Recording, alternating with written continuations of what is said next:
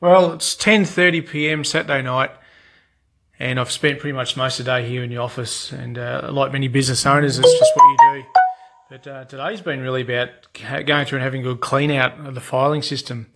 And it's amazing how over many years of just basically adding and files in and files in, how much of a mess it ends up being. So I consciously have been wanting to get into it lately. Today I, I spent the time and, and really got in and sorted files out and just try to get some orderly fashion. And the main reason for that is is we're looking at moving on from our standard filing system into uh, looking at the Microsoft 365 package and how we can really fully integrate uh, our apps and, and, our filing system and really centralize it uh, because it can be quite at times less resourceful and, uh, and less productive the way it currently is. So, sort of got me thinking about how many other businesses are running and growing their filing system without any real orderly fashion to, to it. And I guess we've prime, been a primary example of it.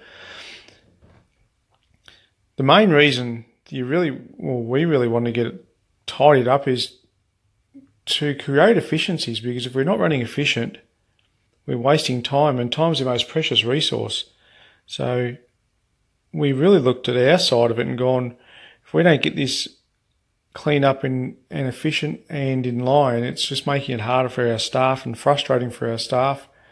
And it has, I think it has quite a flow on effect. So anyway, this is um, a quick podcast on, on that and what we've been up to and uh, looking forward to the workings of the new system.